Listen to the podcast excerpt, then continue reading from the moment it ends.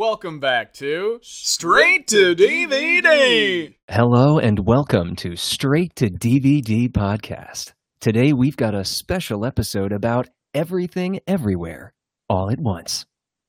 Featuring four guys who like to talk about movies. I'm one of your hosts. Give big round of applause for Irish Tea. That was am- that was amazing. that was that, That was, was amazing. That was spectacular. We probably We should probably end it there. yeah. It was Yeah. a great SAG episode. Where, guys, hourly rate is it? where can you be found? What are your handles? Well, let the VO the VO master go first. Oh, thanks. Uh, hello, my name is Sean Sean Welsh Brown. Uh, you can find me at on Twitter and Instagram at Sean Welsh Brown. I'm a software developer and voiceover artist, and occasionally a guy who talks about uh, movies and video games and all that cool stuff. So that's me. Fantastic. Our our resident Twitcher, Banana. Twitcher. Dude, you play video games? That's really cool. So do I. On twitch.tv slash no banana suits. Come hang out and check it out. Uh, just like this VO Sean, I am also Sean, as we mentioned, no banana suits on Twitch, uh, streamer, um, also a software developer. Hey, um, come hang out with me there over on the Twitch, um, where hopefully we'll do a live episode one day. It'll be fun. Um, and yeah, thanks for having me back. Fantastic.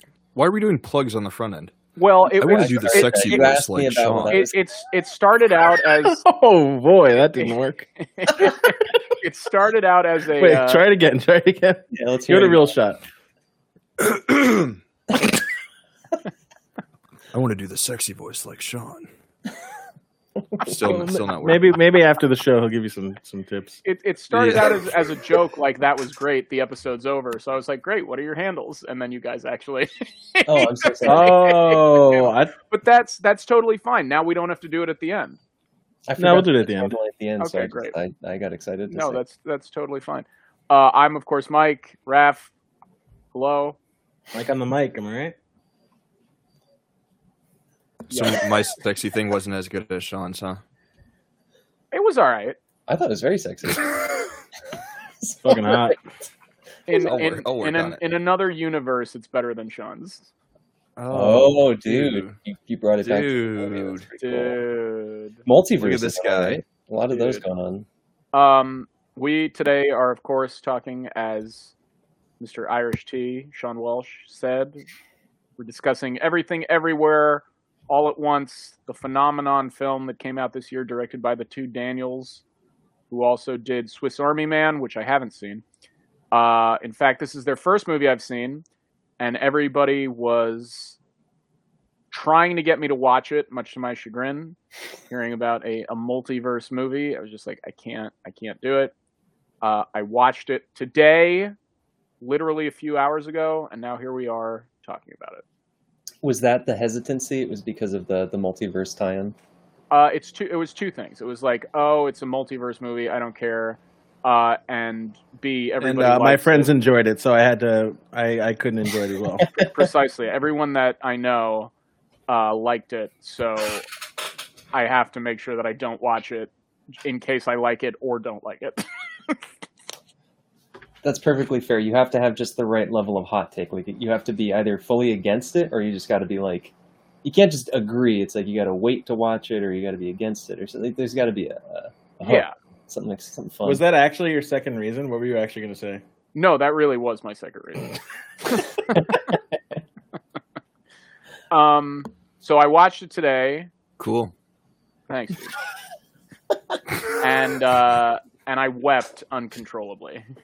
Yeah, it really hits Uh, hard. It's it just it builds and builds and builds and builds and never really stops building. Even at the very end, like there's just it's it's an overwhelming film. I truly think the name was an apt description. Yeah, You you started the movie early today, right? You were like, uh, what was it, like a nine a.m. f- viewing, filming? I screening? I started watching it uh, at about one o'clock. Oh, okay. I thought for a second you cried before noon. No, I cried before noon, but it was for other reasons. I cry before most noons. That's why that's what I do at eleven fifty nine a.m. um. Anyways, yeah. So that was my from like 1 p.m. till 3 p.m. I was just like inconsolable alone in my living room. You were you were taken for uh, for a bit of a ride. I Yeah. was. I The was not. Daniel took you for a ride. I was not expecting that to be my afternoon. Some Uh, of those updates were fantastic. Oh yeah, absolutely. Um, I Oh yeah, we have to read. like- we have to read that text when, when Oh, you give your okay. final. When you give your final. uh Okay, yeah, that I'll save Your the final. text. Your final snippet at the end. You got to Okay. read that text. I'll, I'll, I'll save. I'll But save there's the more because it kind of it kind of builds. Oh, there's the the, ones. sort the of ones. I There's- sent. I sent to you as well. Well, let's start with the first text. Well, why don't we? Every time we hit the next phase of the movie, we'll go back to the next. Oh, I see. Part one.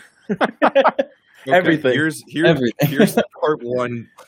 the part one text, I think was just something along the lines of, uh where is it? Even the, the prelude was Well- that he was fighting watching the movie down to his last, down to the last ditch effort, because he couldn't Oh, find it on the streamer. Fighting fighting to watch it. Once we start, okay, fine. The movie's good. Mhm. There you go. That was the first first battle was waging inside and outside. I said that 15 minutes into the movie. I knew what was what was happening. Yeah.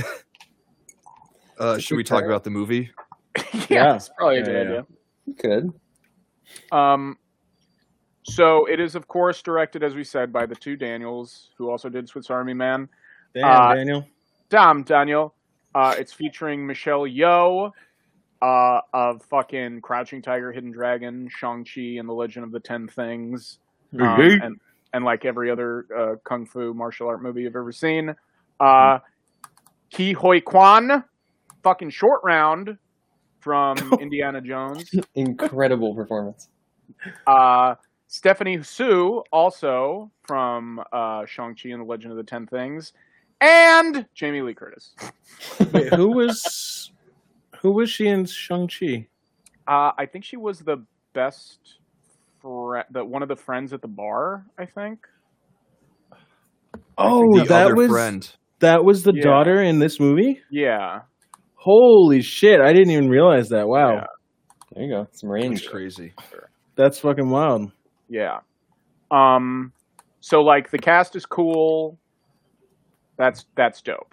Um, and then there's like, uh, you know, uh, Um, wait, quick, quick. Um, yes. this has probably been discussed and is is widely known, but uh, I forgot the name of the the the actor who plays Waymond in this, who's also short round from Indiana Jones and um, what's his face from the Goonies, but he he stopped acting after that because he had like terrible experiences with um with racism in Hollywood. Mhm. and he experienced that as a child and just decided to to call it quits. Like he didn't want anything to do with any of the bullshit. And then you know 20 30 years later the daniels come around and they're like hey dude we have a cool role for you where you get to actually play a fully realized you know character Mhm. um, and this is like his big return to the big screen. And Waymond is to me one of the best movie characters of like the 21st century. He's Mhm. absolutely incredible. I Um, agree. I love I'm everything everything about him. Everywhere, all at once. Dude, in another in another multiverse, he was uh he was on a TV show after Indiana Jones where an ape killed the entire Oh my god. Oh my. I mean, that character does have does have Yeah, shades of, of this of this Yeah. actor. Um, or at least some ways. when when you said he experienced that as a child, my head immediately went Yeah. to um Stephen what is it, uh, Steven Yeun's Stephen character Yeun. on uh, yeah. on and Nope. So I think the best way, before we really get into the thick of it, anyone who hasn't seen it and is listening, I think the best way to describe this film is sort of this You're the weird- only person who up to this point hadn't seen it. well, you've seen it most recently. So, So if if fresh if there's a version of me in the multiverse listening to this episode, um, that hasn't seen it, uh, the film is probably like uh, what to even describe it uh, as. It's like a weird mashup of like Rick and Morty, Crouching Tiger, Hidden Dragon, Minari, and like the MCU, I guess. hmm And if that sounds ridiculous, it's because it is, It certainly Uh, is. and that's kind of the the whole point. hmm Um, I feel like, and I don't think the film's too subtle about this. It really utilizes the absurdity of the premise as just a very simple allegory for just life itself. Sure, this is a visual representation of the chaos going on around us, but like the overall thesis of the film, um, like life is chaos and things happen to us and we don't know why and we can't make sense of them. But it doesn't matter because what's fucking important is what you deem to be important, and it's the people around you. And that's pretty much just it. Um, and that is reflected in multiple martial arts scenes involving dildos uh, and butt plugs. Hell yeah. It's true. Yeah, Well, there- dude. There are, in fact, two scenes involving dildos, different dildos. Oh no, there was one scene with dildos. The other one was with butt plugs. Am I Mhm. correct? Yes. Yes, uh, one of the butt plugs is, and I noticed this uh, early on. It's Jamie Lee Curtis's character. She's uh, the auditor. Mhm. Um, Auditor of the Year trophy. yes, it's all of her trope. They, they're just butt plugs. Yeah, they're just shaped It's like fucking butt plugs. when when that first shows up in like the first scene with her, I thought I didn't because I I didn't know these guys. I didn't know that they were like funny, like comedic directors. yeah. Um, so you see that and you're like, oh, that's funny. That thing looks like a butt plug, and then you don't think twice about it. But then the joke comes full circle, and there are so many jokes like that in this movie where they Mhm. set them up like a half hour before and you just don't see when the, the joke is like gonna come full circle and there are like a few other instances where they do that and it just hits so hard it's hysterical once it comes like all the way back around pun It's- intended It's Chekhov's butt plug. You know it's coming back once it shows up. It Once it shows be- up again, you can't even see it anymore. well, it's just it's gonna go off at some point it's it, that scene where the butt plug comes into play is like so well Mhm. crafted in how like so you know the whole idea is like in order to tap into the powers of an alternate universe's version of you you have to do something absurd that doesn't make sense um and Yeah. so one of the guys who's fighting uh our protagonist his thing that doesn't make sense he has to put something in his ass Yeah, and that's that's when you were describing like one of when you were describing like what the the movie kind of reminded you of the mashups. It's the, the only thing I can think of is like one. It's it's it really is like such a unique thing. Like it's such a unique. Oh God, sorry, I had the wiki open. You know who produced this movie? the russos The Russo brothers. yeah Hey, they get around. all right i'm out i'm out i hate it now Coming It's a ten, but it's produced by the Russo brothers. holy shit that's literally this movie it's a four It's Oh man, that's, that's that's a dropper. It's a six dropper. Wow, right good for them. I had no idea actually. I I just saw their names and it just like totally threw me off. But what I was New saying is like, coming soon dude, clip that, ship it, get the views. Let's go. Um, what I was saying is like, it's really it's it's a very unique experience. Like, I don't even know if I agree that it's like Rick and Morty or or anything else. Like, I think I walked away from that movie being like, wow, that was a really, really unique uh, experience in media that I just that I just witnessed. Um, and I think one of the things that you're talking about such a creative um, plot device, like you just mentioned, is just it's just the like it's just probability. Like so much of the movie is like based around probability in certain ways, but most particularly in like how they will jump from um they'll inherit characteristics from different multiverses by making the most improbable decisions in real time. Mm. Um, but I just thought that was so interesting, and the use of like probability itself made it such a unique thing because it opened up endless opportunity for the most random shit to be happening at all times. And once you kind of get that, once they explain the whole, oh, you have to do the improbable to make these things happen, it just opens up, it gave the Daniels the freedom to do literally whatever they wanted on screen at any time. Mhm. and I think that is such a creative way to open up every literally every single door everywhere all at once. There, there is a scene where Michelle Yeoh and Jamie Lee Curtis have hot dogs for fingers, and they're shoving their hot dog fingers in each other's mouths as ketchup and mustard shoots out of their mouths, and it's a heartwarming scene. that that side story with the hot dog fingers because somewhere millions of years ago our evolutionary tree split and we got hot dog fingers was un- unironically to me like one of the most touching moments of the movie which i think is such an accomplishment that like these absurd side stories that are comedy they're there for comedic value you can still have like romance and like The- reality within absurd situations The- I love it. the shot the shot at the end of the movie of Michelle Yeoh um, wiping away Jamie Lee Curtis's tears with her foot. The fact when they're that playing the can be- piano, right?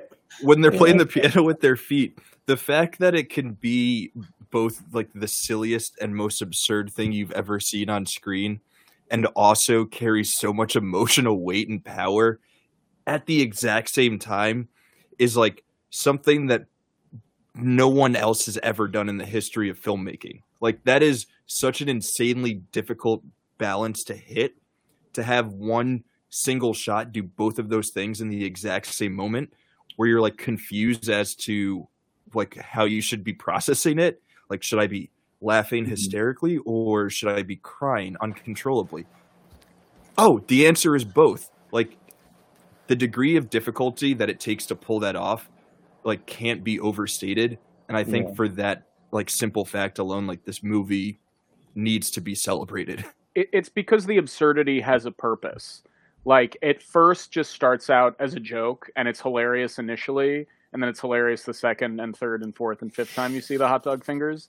But the hot dog fingers have a purpose. For the one fucking line that she says is, "Oh, we may have fingers, hot dogs for fingers, but all that means is that we get really good with our feet."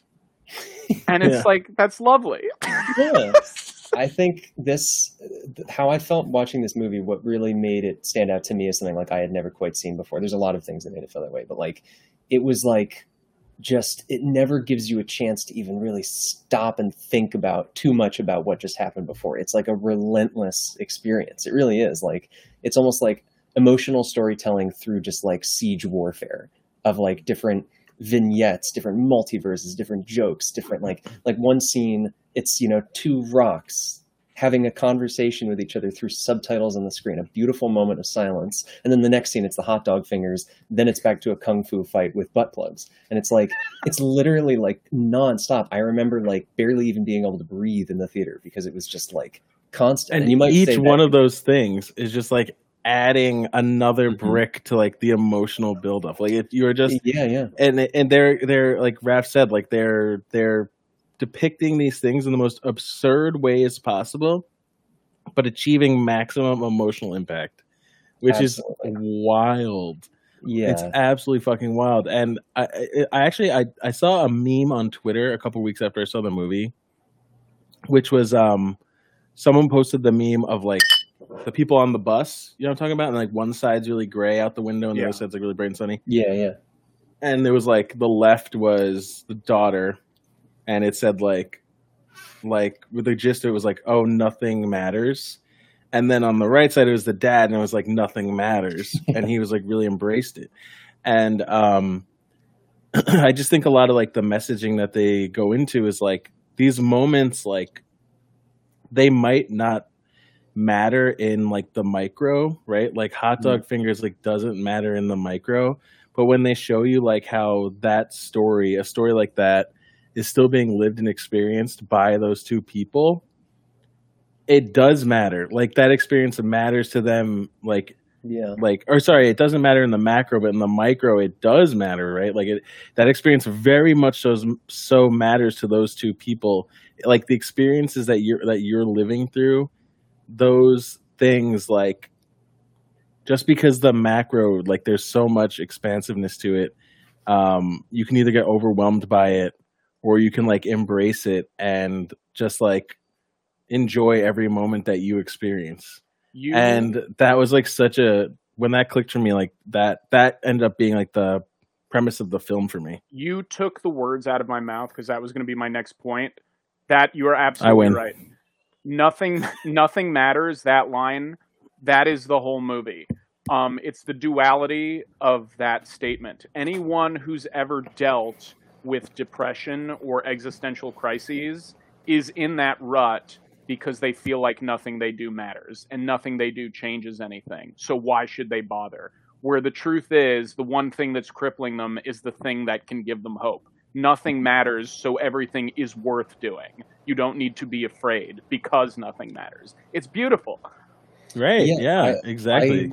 I don't know if it was the create the intentions of the creators in any way, but this movie had that that kind of concept is like one of the core principles of like Buddhism and a lot of like Eastern thought of just like you know accepting things as they come, being present, and just embracing embracing change, embracing that whatever happens happens. And that resonated with me a lot, like seeing that you know represented in such a powerful way. I was just like, I don't know, I found it very positive. I walked out of like the theater feeling really good about things, even though there's ups and downs and you know there's some sad moments and some happy moments. It's like I found it to have a very positive, positive message, but not in like an overly saccharine kind of way. You know, it It's wasn't like beating you over the head. It's mm-hmm. one of those movies where you leave it and you're like, I'm my life like I'm gonna change my whole life. Like you leave yeah. that movie feeling so good. Like you, you literally leave that movie in a different state of mind. for sure. I felt like a different person. I, I wrote a tearful note to myself post viewing Oh, that's so as- sweet. as a constant reminder about how to look at life. Yeah, that's Yeah. really nice. It's crazy. That's awesome. Yeah, it had that. Um, that effect on me. Read it right now. No, to, to, to absolutely be not. to be late to the to be late to the party and to add on to the point that you guys are getting at but um i think a big thing after the movie like initially came out was like the whole yin and yang of the everything bagel and the uh the googly eyes where Yeah. they're complete opposites the everything bagel is a black circle with a with a white center and then the googly eyes Oh. are the white I the white circle with the black center, and they exist as the yin and the yang, and they they represent the two different mindsets that um, that Jabuki slash Joy have, and then what Waymond brings to the table. And I think like instead of like nothing matters, I was more so reading it as like our actions don't have consequences in the macro, so like why should we care versus our actions don't have consequences in the macro, so we should appreciate all of the moments that were given to not not matter in the, in the macro um which is yeah just the two like central philosophies of those two characters and obviously uh Michelle Yeoh's character is like wavering back and forth between the those two sort of mindsets throughout the movie I Yeah. just love that uh, uh, an everything bagel was the Deus Ex Machina. Or like the the ultimate antagonist. yeah, right. Utterly Um, and, and a googly eye and everything bagel Yeah. and a googly And a eye googly And, Literally uh, eye. two yes, and it very was Dude, her oh my god. eye That- as well. That scene where she well, I think it's like her putting the there the scene where she stands up and like looks into the camera and takes the eye and puts it on her head. I just got chills thinking about it. Like that is such an iconic shot. And I think that's like what you're saying, right? Like the bagel and joy is the representation of letting nothing matters overwhelm you. It's the negativity view on it. And then the husband, um, Waymond, he's the he's the positive side of looking at it. Positivity, like be positive, spread positivity, enjoy those moments, like nothing matters. Let's embrace that. And it's like the devil and the angel on her shoulder, right? She is like the uninfluenced, so so caught up in her in her own micro, right? That like she can't even like think about anything beyond it. And she is kind of being constantly torn in both directions as to which side to embrace of the of the larger scale. And um I think both the characters that she's surrounded by, her daughter and her husband, do such a good representation of those two sides.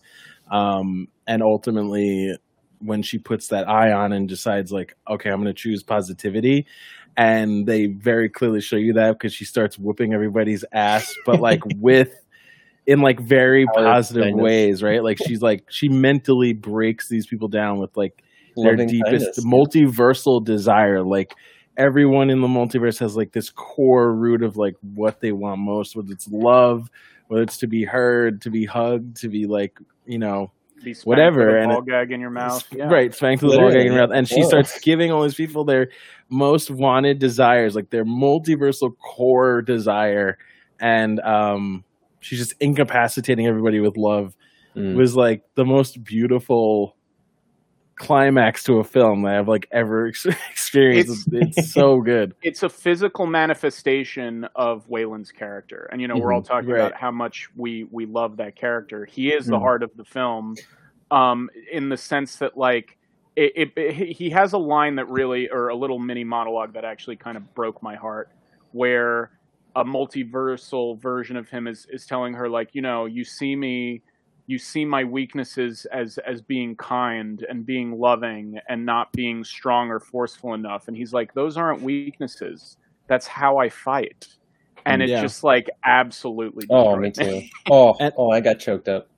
Is One that thing when he that- drops? Uh, is that when he drops? I would love to spend a lifetime doing taxes and laundry with you, Laundry and dude. Just Oh. thinking Yes. about that line, I'm I'm like tearing getting- up right now. misty That eyes is from an insanely yeah, it's, that is an insanely beautiful. beautiful line. It's It beautiful. is. Like it really is.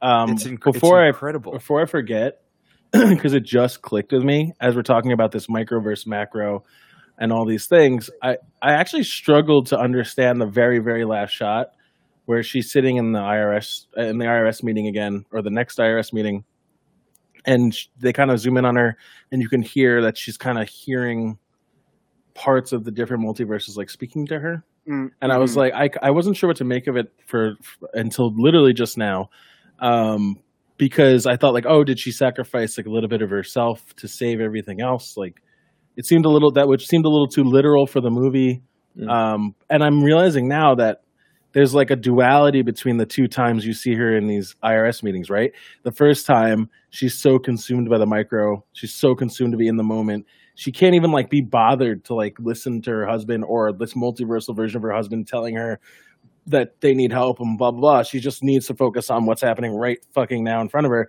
And now she's in this meeting, fucking she doesn't give a shit about Jamie Lee Curtis's taxes, you know, whatever. She's literally listening into the macro, right? She's like she's like she's experienced this thing and she's she's now fully embraced on wow there's like so there's so much else out there right? Like i can i can i don't have to care. Like you said ref there's no consequences to to the macro so it's why do we care? And she fully embraces that in the end. That i think that's that's literally hitting me right now is like she's just fully tapped into the macro. She's fully embraced it.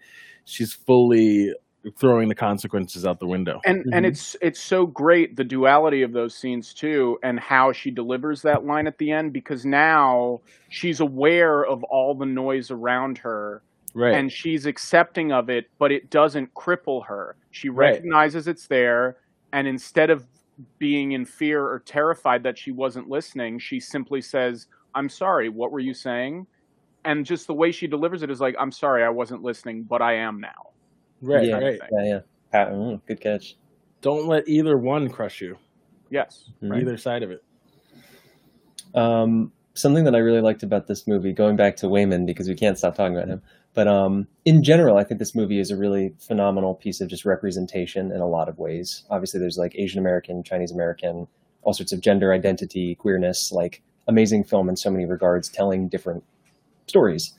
But something that really resonated for me in Waymond's character is the fact that he is not a physically imposing man.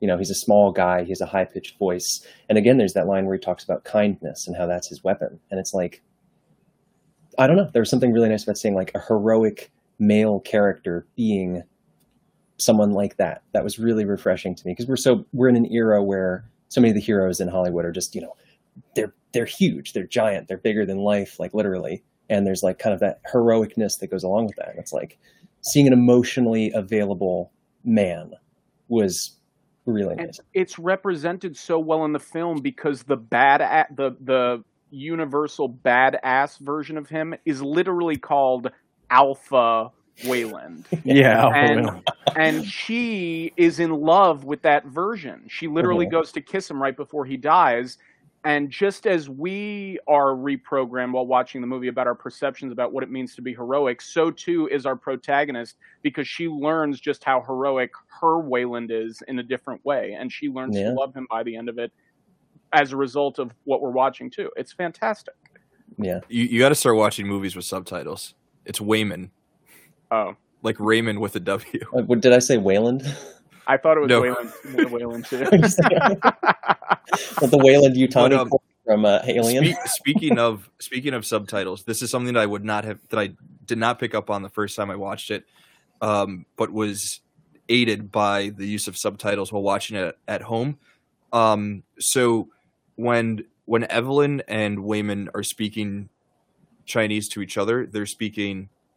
Fuck, I'm gonna mix it up, but I think they're speaking Cantonese to each other, and then when they speak to the the grandfather, Gong they're gong. speaking Mandarin Mm. um and then the daughter speaks like broken chinese like a mix of mandarin and cantonese to the grandfather and then obviously speaks english to her parents um which is just like an amazing cool little piece of representation that like none of us would know to pick up on because we're we're not of like chinese backgrounds like i was in the theaters I thought they were all speaking the same language like that, but that's just due to my ignorance. But if you're someone who's within that community, you probably picked up on the Hmm. different ways that they're speaking to each other and sort of like how all that communication is getting lost within the family. And it just opens up like an entirely different reading of their family dynamic within each other, which is like another reason why, why movies with representation like this are cool because it might leave us out, but it it pulls in other people who otherwise wouldn't see that. for sure. And I think it's like a it's like a really I think that goes into like how much attention to detail they put into these individual moments that are like I'm trying to like this is gonna be this is a little hard for me to put into words, but I guess like you know the movie has these really grounded, um, like not just like not crazy moments, right? Like there's multiple times where they Very they'll be jumping around the multiverse and all of a sudden they're dropped back into a uh, one of the multiverses just back at the laundry right? And they have like um an actual conversation or, or a deep uh some kind of deep heart to heart. And i think it's like there's it's it's really amazing how they're able to tie in this like these like crazy moments with these parts of calmness right? Where they kind of show you like there are these two multiversal fully multiversal aware versions of of um of Evelyn and um Joy at the um in the parking lot of the laundromat, right? And they fully choose to like go, almost like act out the play. You know what I mean? Like they don't even like they're not ripping each other apart for a minute. Like um Evelyn is like fully apologizing to her daughter like they have this like big tearful moment where it's like they both know the multiverse exists, right? But they still are choosing to embrace this moment and like almost like relive it again. Um, because it's funny how like the directors are kind of saying like these experiences, these moments, like in real time, like they're they're they're very real, right? They're very real to the people who are experiencing them. So like yes, like there's this crazy, endless possibilities of of worlds out there, but showing us these moments of calm where these two people are choosing to like act them out, right? Like they could just rip into multiverse mode and just start blasting away, but they're like embracing these moments all over again, or for the first time, or whatever. Mhm. Um, because those moments are still impactful to them. Those moments, like in that moment, like they still matter a lot. What Yeah. what you're what you're describing is another beautiful aspect of it because we by the time that climax happens we've watched so much crazy shit on on screen and then the climax is literally a mother and a daughter talking to each other in a laundromat parking lot Yeah. like that's it After all like that. finally being open to each other and it's preceded by this lovely little sentiment where it's like you know what to be a good mother i'm not going to stop you i'm going to take the dive with you Mm. Yeah. um and it's just like it's just so fantastic i i it's i i don't know how the fuck they conceived of this entire thing and how they put it together because it just it it, it it's so uh, it has so much depth to it on so many levels, and it's both fucking absurd and so human at the same time. It's just amazing. Speaking of the the family and the grandfather Gong Gong, can we get a shout out to James Hong, James 93 baby. years old. The man continues to knock it out of the park. Sharp can't as a be That's crazy. He can't really can. Like his voice sounds the same as he did in Mulan like 30 years ago. It's insane. Like the guy I has not changed. I think he has like like three to four hundred credits to his name Oh yeah, with like Um, all like the um with all like the voice acting stuff that he's done over the years. According to It's insane Wikipedia, his number. more than 650 film and television credits as of 2022. It's so funny if you go on his film. if you go on his Double what I filmography what I estimated. if you go on his filmography wiki and like scroll like like you do like a bunch of scrolls, you're like you're like in ni- 1974. It's not even on his main Wikipedia page. There's a separate link, a main article for Yeah, it's his a whole filmography. Is he's he's the guy from the Seinfeld episode, right? Yes, Seinfeld. Wow, Oh yeah, Yeah. episode the Chinese restaurant, Bruce. That's Okay. You know And how he to had, take like- a reservation. You don't know how to keep a reservation. He had like two he had like two decades of career before that. Yeah, Yeah, first first role uncredited was in 1954. That's insane. Holy shit! Oh wait, he's gonna which be in. is a- Uh, That is. he's gonna be in Gremlins: Secret of Mogwai, the uh, computer animated fantasy comedy in 2023 on HBO Max. If it's not already canceled. Oh, that's lit. It's lit. not- 90 day gremlin fiance. yeah, let's see. his Oh, god, that just clicked. Oh wow. What was it? Um, oh, uh, I- I think that kind of like ties into another really cool aspect of this movie is just like their the Daniels is like understanding and appreciation for sort of movie and m- media history as a whole. Um, like a lot of the casting is is not done lightly. Like it all has very Mhm. intense purposes. Um, like we, I keep forgetting his name, but the the guy who plays Waymond, we went over that. Michelle Yeoh is like a legend in Hong Kong, and she was in Crouching Tiger, Hidden Dragon, which is like one of the most amazing movies of all time. And they're like playing with a lot of they're playing with a lot of the audience's like knowledge of her as that kind of a star coming in. Um, they're also playing like the scene with hot dog fingers is like a shout out to 2001 Space Odyssey, which is weird. I'm sure there are Oh like hundreds of other references that are littered throughout this movie. Like everything that they do is like a shout out to movie and pop culture, um, just in general, um, and not only American pop culture. Like it's bringing in that Hong Kong um, cinema history as well, which is like super cool. And for anyone who's a fan of those kinds of movies, it's cool to see an A24 American made movie that's you know, giving a shout out to to that stuff as well. And dude, Racacoonie. Oh my god, that Rack- was Rack- fucking Rack- amazing. Isn't that what it was? Absolutely, I can't. Raccoon, I can't even. bro, that was when when she first brought it up, and then they wait like ten minutes, and then they go to a multiverse where she's a hibachi chef, and you just see the tail out of the dude's hat. I thought they weren't going to come back to the joke, and I think I may have been the only one in a very crowded theater who like I cackled, I laughed out loud when I saw Truly- the tail. It's like ah. truly um, and I didn't think that they were going to come back to it, and the fact that Racacoonie has an entire arc. A whole arc, and it's again, it's emotional as hell. It's a good one. It's a good arc. She puts him on her shoulders. Oh, be, it's beautiful. It's a beautiful thing. It's it's incredible. It's it's really fucking amazing. I did you see any of the behind the scenes stuff where like they should like they actually built like the Racacoonie like little animatronic control. That wasn't a real talking ca- uh, raccoon. well, they, it was at one point. Oh shit! Damn, dude. But um, it was Damn, really Daniel. cool. Damn Daniels, Yeah, literally. Damn Daniels. Damn. those damn Daniels at it again. This is Dan- now I have to see Swiss Army Man because I'm very curious how much of that kind of absurd absurd Yeah. magical realism and absurdity is kind of like in this. I I think. I think that go for it. I was just gonna say, I fear that after this will be. It might be a very fun I and feel a little film. flat. Oh, I feel will it, it will be very emotionally disappointing. I feel like Daniel Radcliffe's farting corpse is there's something to that that this movie didn't have. It's got nothing on uh, Willem Dafoe in the Lighthouse.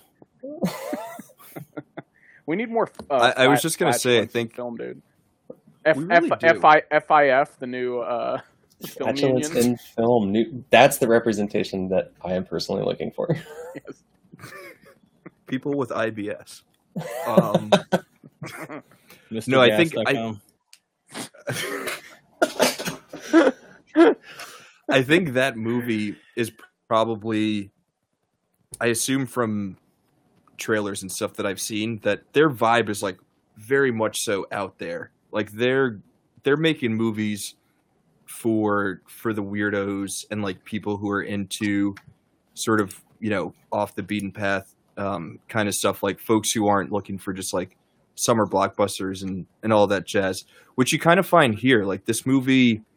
I think on paper this movie doesn't make a hundred million dollars. Um, I don't think that when they went into it, they like thought that this would be a movie that would have mass appeal. Like I think they were just going out to make whatever weird movie the two of them thought would be cool to make.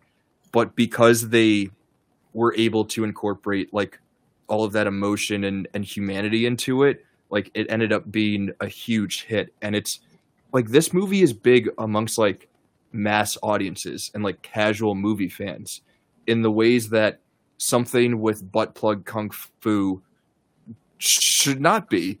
Like this is more popular than like all the Marvel movies that came out this year. hmm Probably than than any Marvel movie ever, honestly. I think it's it really is a remarkable achievement. You know, it's a movie that makes you that kind of forces you to think. To be frank, and I think that that's that's remarkable to see more people talking about. no cheating. How much do you think this movie cost to make? If you know because you looked it up, don't say it. How much Oh, do you I- think it cost? I I would guess around. I would guess eighty million. Oh fuck, that's a tough one. There, I know that they the, the special effects were like surprisingly practical. I think I remember. Yeah, I was gonna reading say they didn't go. It's crazy how they managed to make this movie and nothing like really. it. Yeah. Blew Well, me think about- Wow, I I actually mean, just looked it up. the- That's crazy. Um, I, I'm gonna I'm gonna guess it I'm gonna guess it made a, a hundred off of twenty million. Um, but Hundred point eight off of twenty five. You fucking bum. Hey, I hadn't guessed yet. I was gonna guess twenty five million and 108 million. Sorry, I had, to, I had to. I had to finish the bit right there. You had to dunk on him. Fucking dunked on, dude. It is crazy. This did dude, not I'm look like such a, a 20, moron. Like a twenty-five million dollar movie. It did not. Yeah, that's at it's a, it's amazing that like the the visuals and stuff. There's there's a bunch of like you said behind the scenes stuff and making of featurettes that I've been meaning to watch because like they they did so much with so little. And I think that's also pretty incredible to see in an era of just CGI and explosions and crazy shit. It's like seeing some practical That- stuff on on a budget. Is actually insane. A Yeah. hundred million off twenty five, Mhm. and that's was that total? I wonder if that's like I mean, it just made Global. six bucks today off of this rental right here. oh there you shit. go. So there's Amazon doesn't take Dude, a cut. It's go. just straight to the Daniels pockets. I'm gonna. I have it rented for two more days. I'm gonna watch it again tomorrow night. Oh shit! Damn. You should. Yeah, it's Um, July thirty first. hundred milli. Damn, dude. on the just sort of like like what they were able to make this movie for uh while rewatching it something that i kind of picked up on more was those sequences where it's like a hundred shots of different shots of her face in different Yeah. multiverses um in a span of like 20 seconds Mhm. like just thinking about how long it would take to set up all of those shots even as just single photos and then to edit them together at that like f- like speed and frame rate um Seriously. like must have taken so much time but like that's how you make a an awesome looking movie for 20 million dollars like another movie would just do like it would just have her in a, in front of a green screen and they would just do the backgrounds in post She'd have the opposed dots on her face.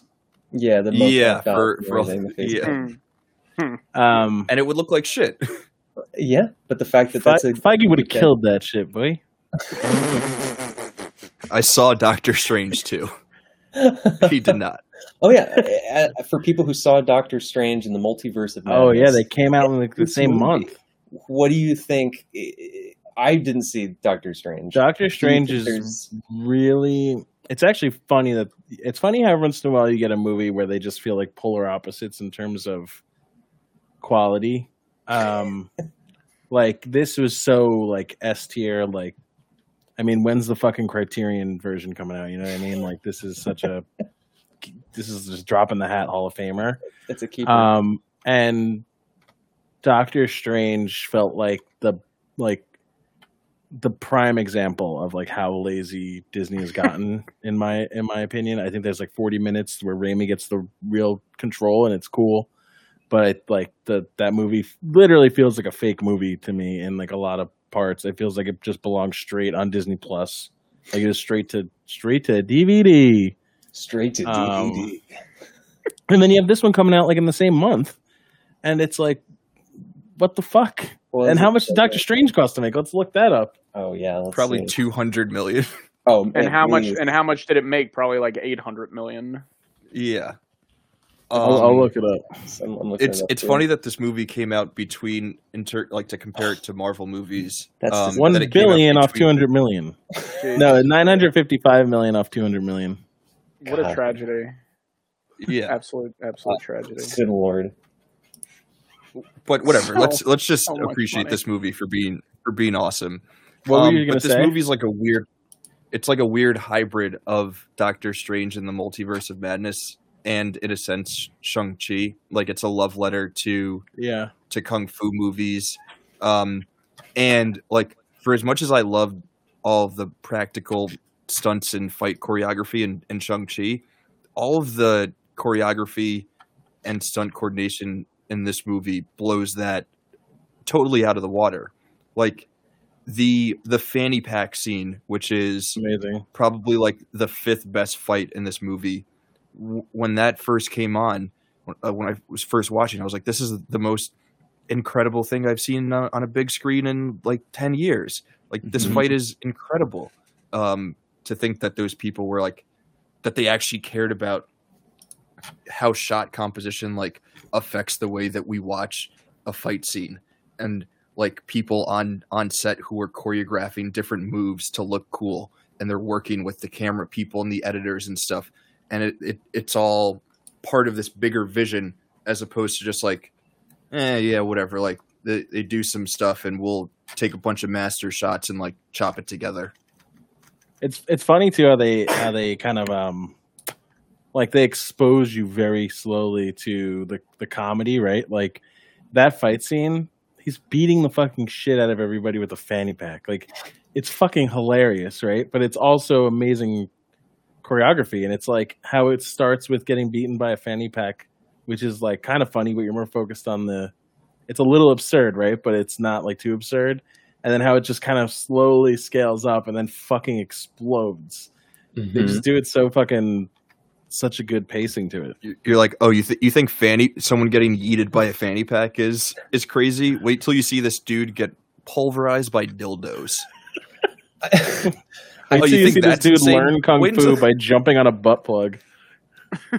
I think the guy who the got fact the that they butt plug blur up out the ass- his I think the guy who took the butt Wait, plug what'd they blur out? was the the head of like choreography for the movie or something. Oh, yeah, the I think he was. the bald, the bald one. Yeah, Yeah, he's, yeah. He's he's worked on a ton he's of stuff. awesome Wait, what did they blur they blur blur out? out his junk they blur out his Oh, junk really? you can just see the blood the butt Oh, just Yeah. the butt plug. out of his butt. Um, It's so funny.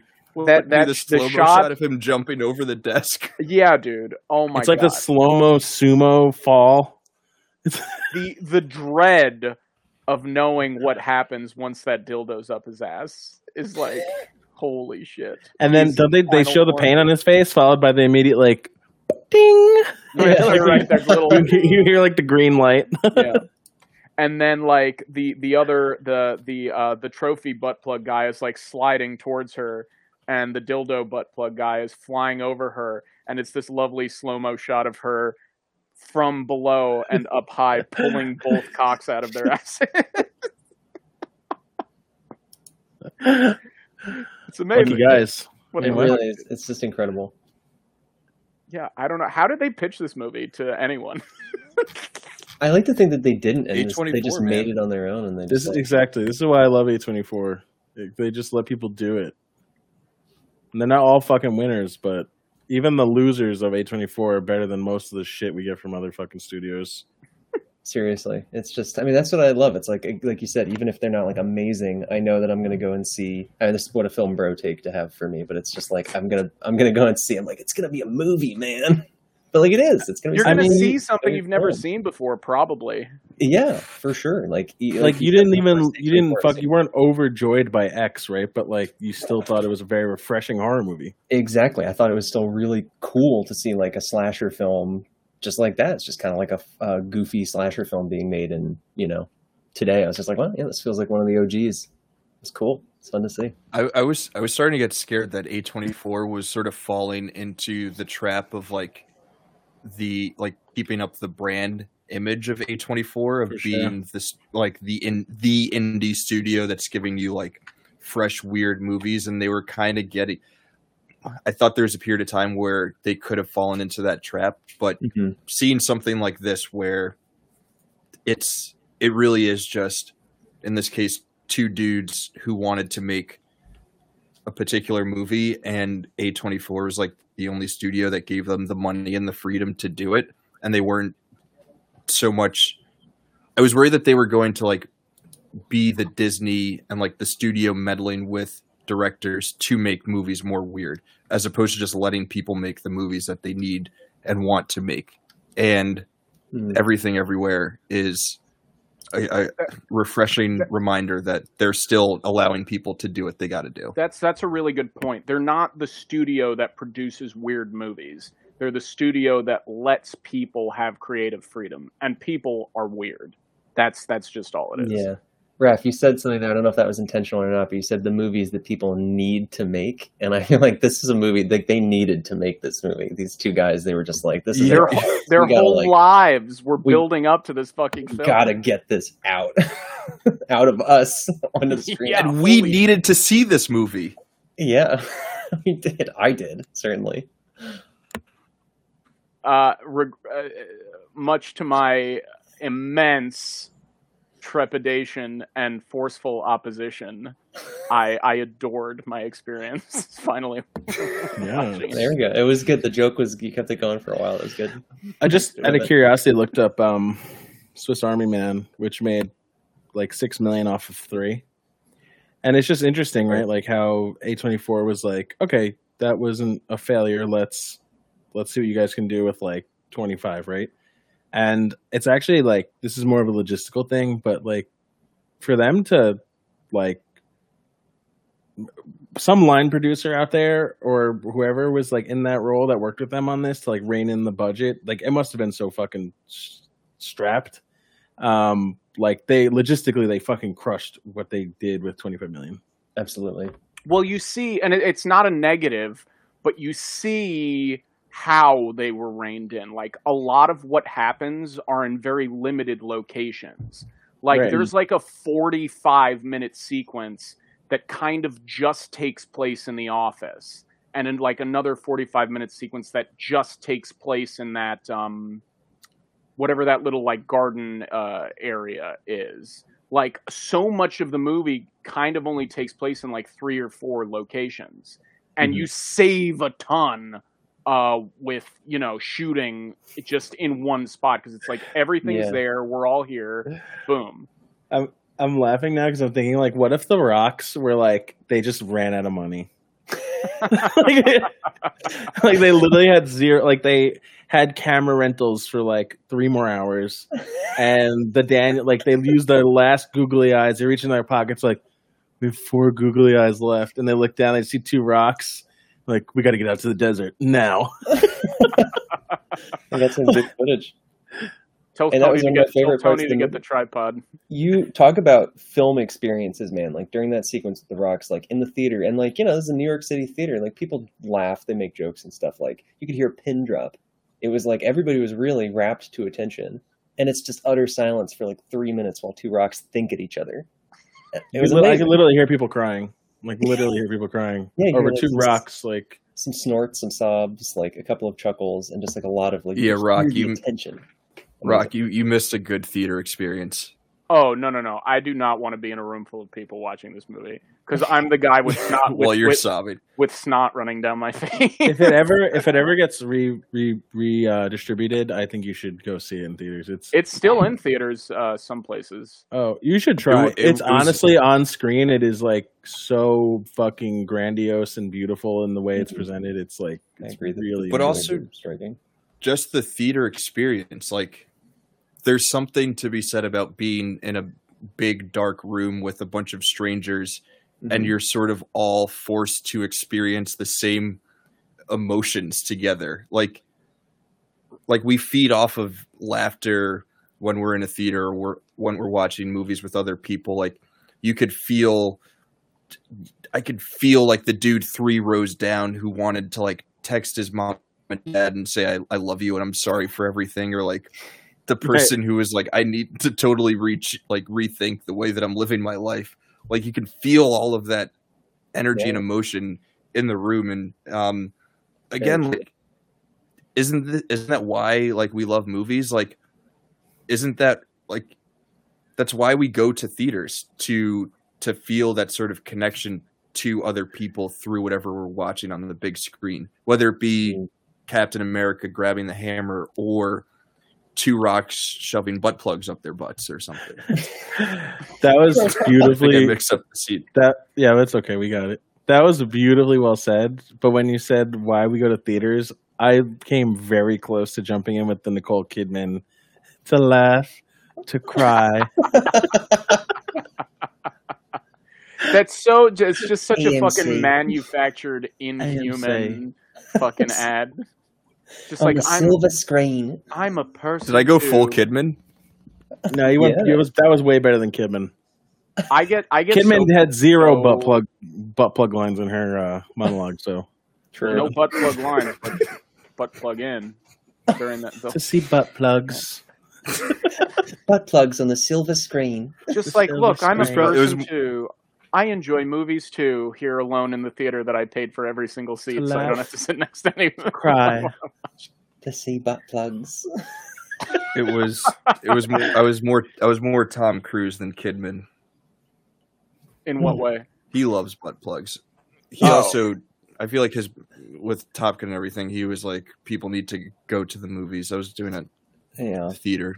They should Oh, do. Um, they I should get Tom Cruise in to film one of those too. That'd be really funny. He's just like walks in. He's just like, yeah, I love the theater. and he just like goes on. jumping on the jumping on the Yeah, I love With a, Jerry. with, a, with a butt plug up his ass. I'm in love with Katie Holmes.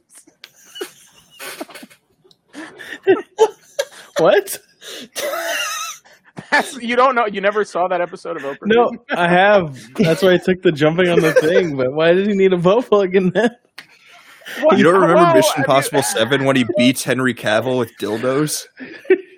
Just ima- the Mission Impossible theme as he tries to decipher how he's gonna get this fucking two foot long fucking giant metal fucking tube up his ass to smuggle it through the Kremlin. have you guys done mission impossible yet Your mission. Shove you- this. Should you choose to accept it? it will self-destruct after it's inserted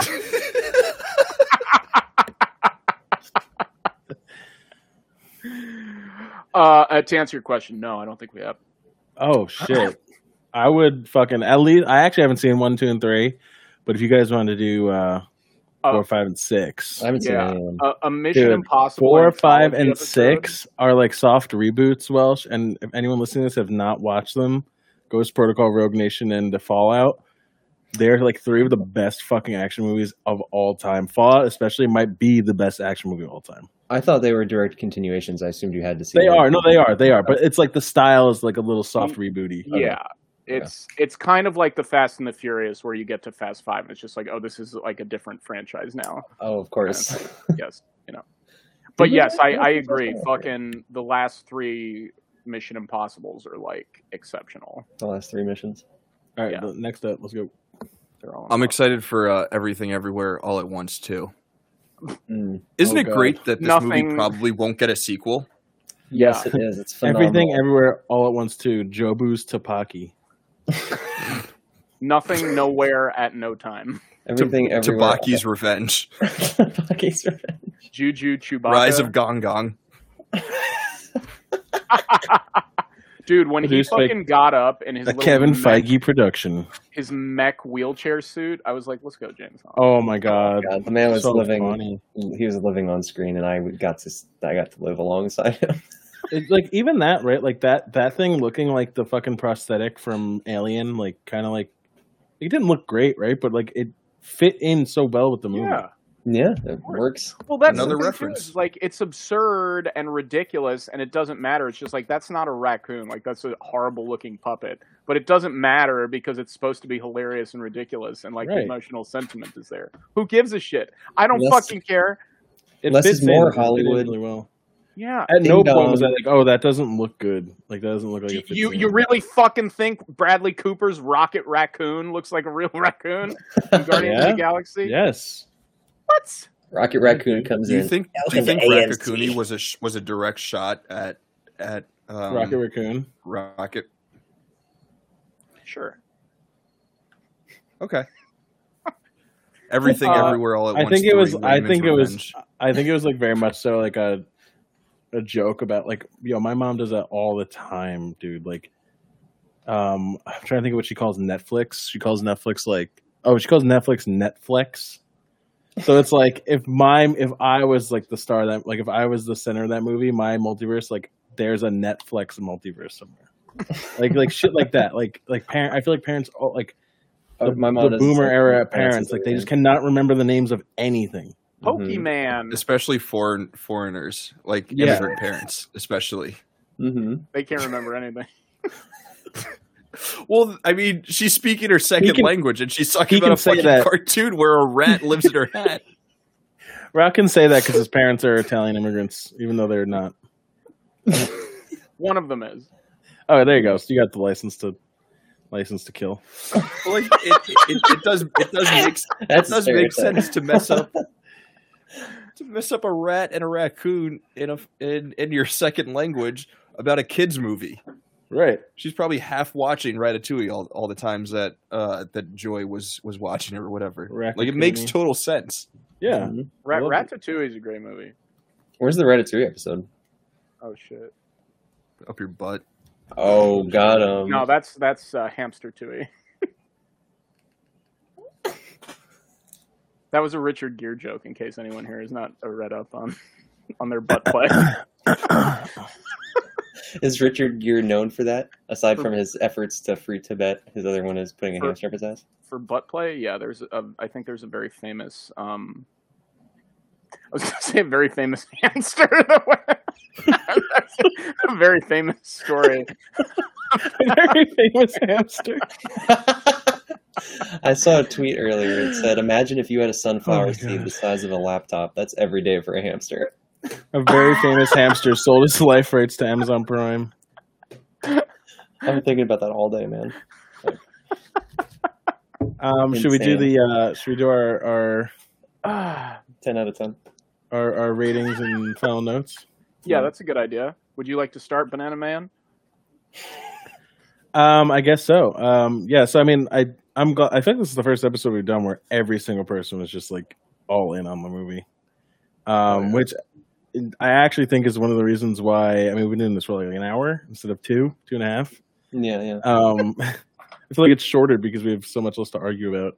That's a good point. The movie, the movie's fucking fantastic. Um, I think, I think when I left, I was probably like I was an eight and a half or a nine. But honestly, like talking about it now with you guys, I actually realized so many different things. Like are talking about the micro and macro, embracing living in the moment, not letting that crush you from the, the stress of those moments, and also not letting the the the macro of nothing matters also crush you. And all, all the messaging that comes with this movie is so beautiful. Um and having the ending finally click for me um i, I honestly think this movie is like a 10 Mm. like I, I i it's just so it's such a unique experience. Um i think the only thing and i don't even think it's nearly as good of a movie i have to watch it again but the only thing i could really compare it to in terms of originality was um eternal sunshine um but like i don't even th- i think that's like an 8.5 and this is like a legitimate ten. Um, so I, I, I adored it. Um, I cannot wait to watch it again. The only reason I'm not buying the DVD is because I'm waiting for them to do like the mega deluxe release eventually, and that's what I want to buy. Mm. Like I want like a fucking decked out steel book, fucking put that bitch on a shelf, Mhm. cornerstone of the collection, whatever. Um, but yeah, I loved it. Um, I, I actually I really want to go watch it again. I might watch that like within the next day or two. Yeah, that's really it. I have nothing but positive things to say about this amazing movie. Irish tea. I would echo pretty much all of that. Um, it's hard for me to say. You know, like nothing is perfect. I I would find if I really were trying, I, I'm sure I could find some things to critique. But for me, it's like what this movie set out to do on pure originality and on uh, the emotional response that it elicited, not only from me, but I know from the other people in the theater that I was with. Like, again, like I think, I think it's really fantastic. Um, I can't even necessarily think of any critiques right now. Uh, I remember, I don't know, I, I don't necessarily want to say like five out of five. I would say like a minimum like four and a half out of five. Like, I'm sure I could dig in to find something more specific there, but I would say it's damn near a perfect film going experience for me. That's how I felt about it. Lovely. Raphael. Um, yeah, man. I think you guys summed it up pretty fucking goodly. Um, the the ending didn't totally stick for me, but um, I think there's so much to appreciate about this movie that it will probably um it'll probably like have like a, a strong lasting power. Um i think this is a movie that a lot of people will come back to. A lot of people will have very highly ranked in their like all-time favorites. Um i think it speaks to like a super wide audience um which is super cool um i think when i first saw it i sort of did a review bomb because it was like the highest rated movie on Letterboxd so I gave it a three and a half out of five. Um, still very much so enjoy it and think it's um, you know something awesome that that everyone should go see. Um, but now I'm thinking like after this conversation, like why not let people enjoy things that are cool? Um, so I think if I were to to rate it now, I'd probably be at like a seven and a half out of ten, or maybe an eight out of ten. Um, like this movie's rad. People should watch it. It's awesome to to have something so unique um, that speaks to pretty much everyone on like a fairly universal level. Um, we should celebrate stuff like that. Very nice.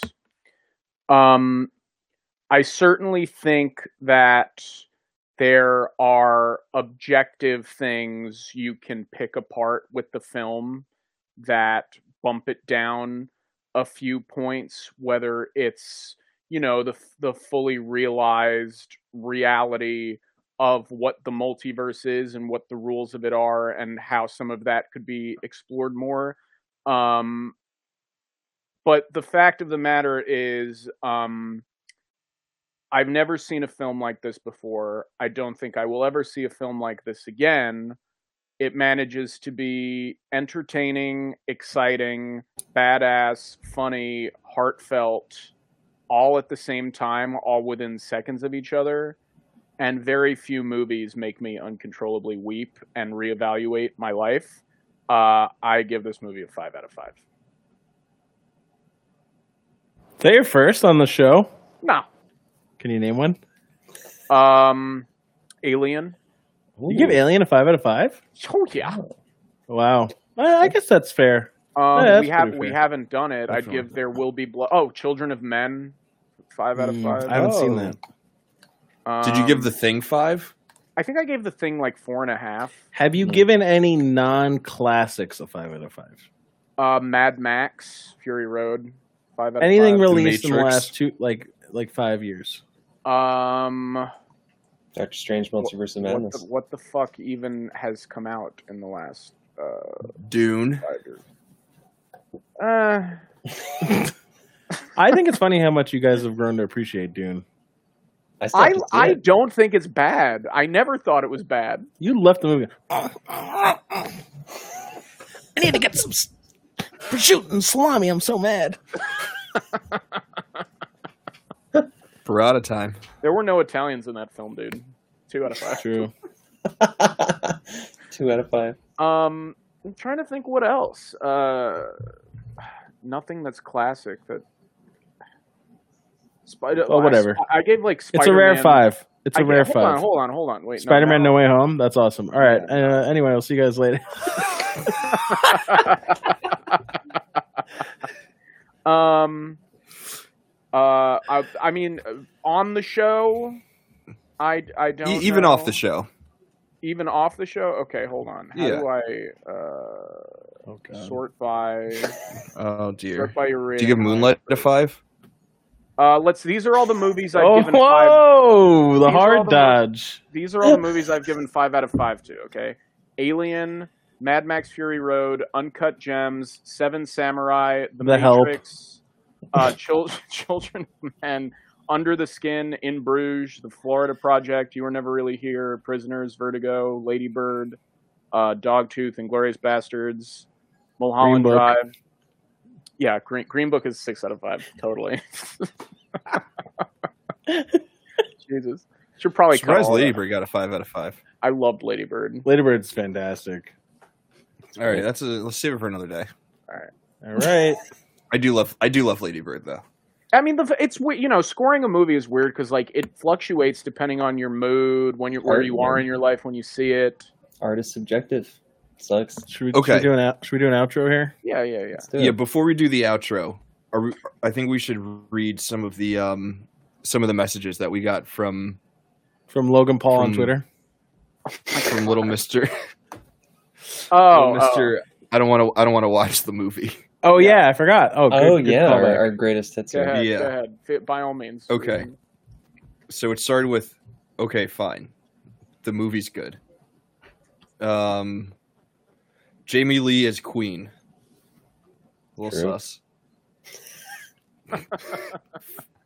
Fine, I'll say it. A movie that has kung fu with dildos and butt plugs has made me uncontrollably weep. And I Mm. think that was two hours into the movie. Yeah. Um, we got That some. I got some other ones it. on the side. Oh yeah, you did get some on the side. I got a. I got a back to back butt plug kung fu is is wild. Why am I crying? Dude, get that tatted right now. Tomorrow. Dude, I might.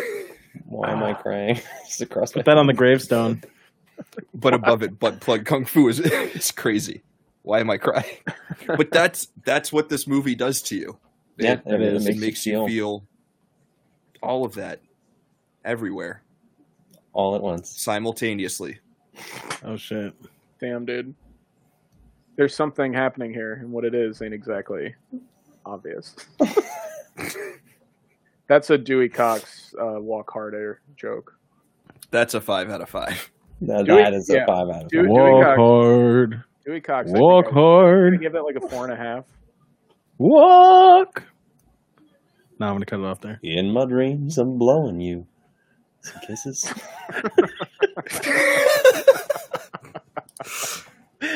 All right, you guys want to Uh, plug plug yourselves Yes, again? Plug, plug yourselves, dude. tune in, tune in, tune into your multiversal uh, co- counterparts. Go for it, Welsh. Oh, shall I do another plug? Just ask, I, I plugged myself one. at the beginning. Should I plug again? Yeah, Plug yourself. Quickly. Second time, dude. Sure. My name is Sean Welsh Brown. Uh, you can find me on Twitter and Instagram at Sean Welsh Brown. S E A N Welsh, like you're from the country of Wales. Brown, like the color. Uh, I'm an actor, uh, voiceover artist, software developer, and you can see me talking about movies, video games, and that's pretty much it. Nice. Me next. But- Banana. phone. Uh, I am also Sean, aka No Banana Suits. You can find me uh, twitch.tv slash No Banana Suits and at No Banana Suits on Twitter. Please follow me. Please come hang out. Um, these boys are always hanging out in our chat, uh, in my chat, my chat, uh, dropping hot takes about games, movies. I would love to do a live episode one day, or maybe they'll start up a Twitch channel. We'll do one there. Either way, um, love to see y'all there. Twitch.tv slash No Banana Suits. Catch you next time. Gentlemen, thank you both for joining us as always. My co-host Raphael, who are you? Where can you be found? Dude, find me out in these streets, boy. Um,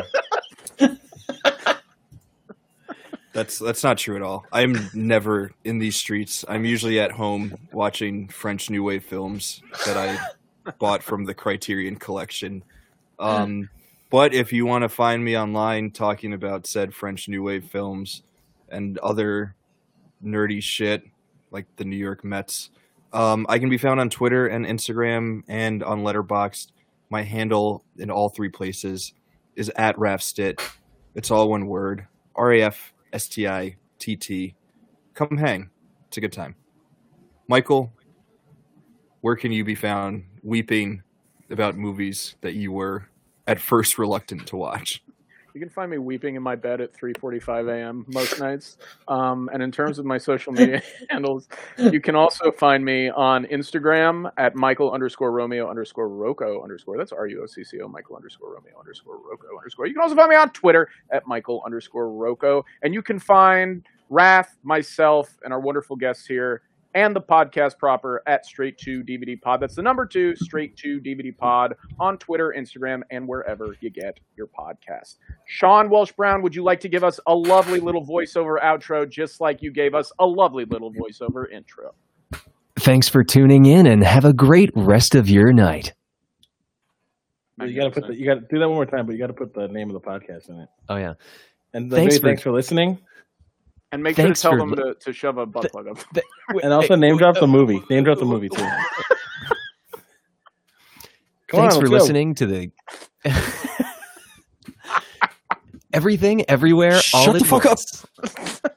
I'm gonna count you. All right, do it. Do it one more time. Two, one. Thanks for listening to the Straight to DVD episode of Everything Everywhere All at Once. We've loved having you here. See you next week. Fucking rad, I'm gonna plug the socials one more time, but dude. Butt plug those socials.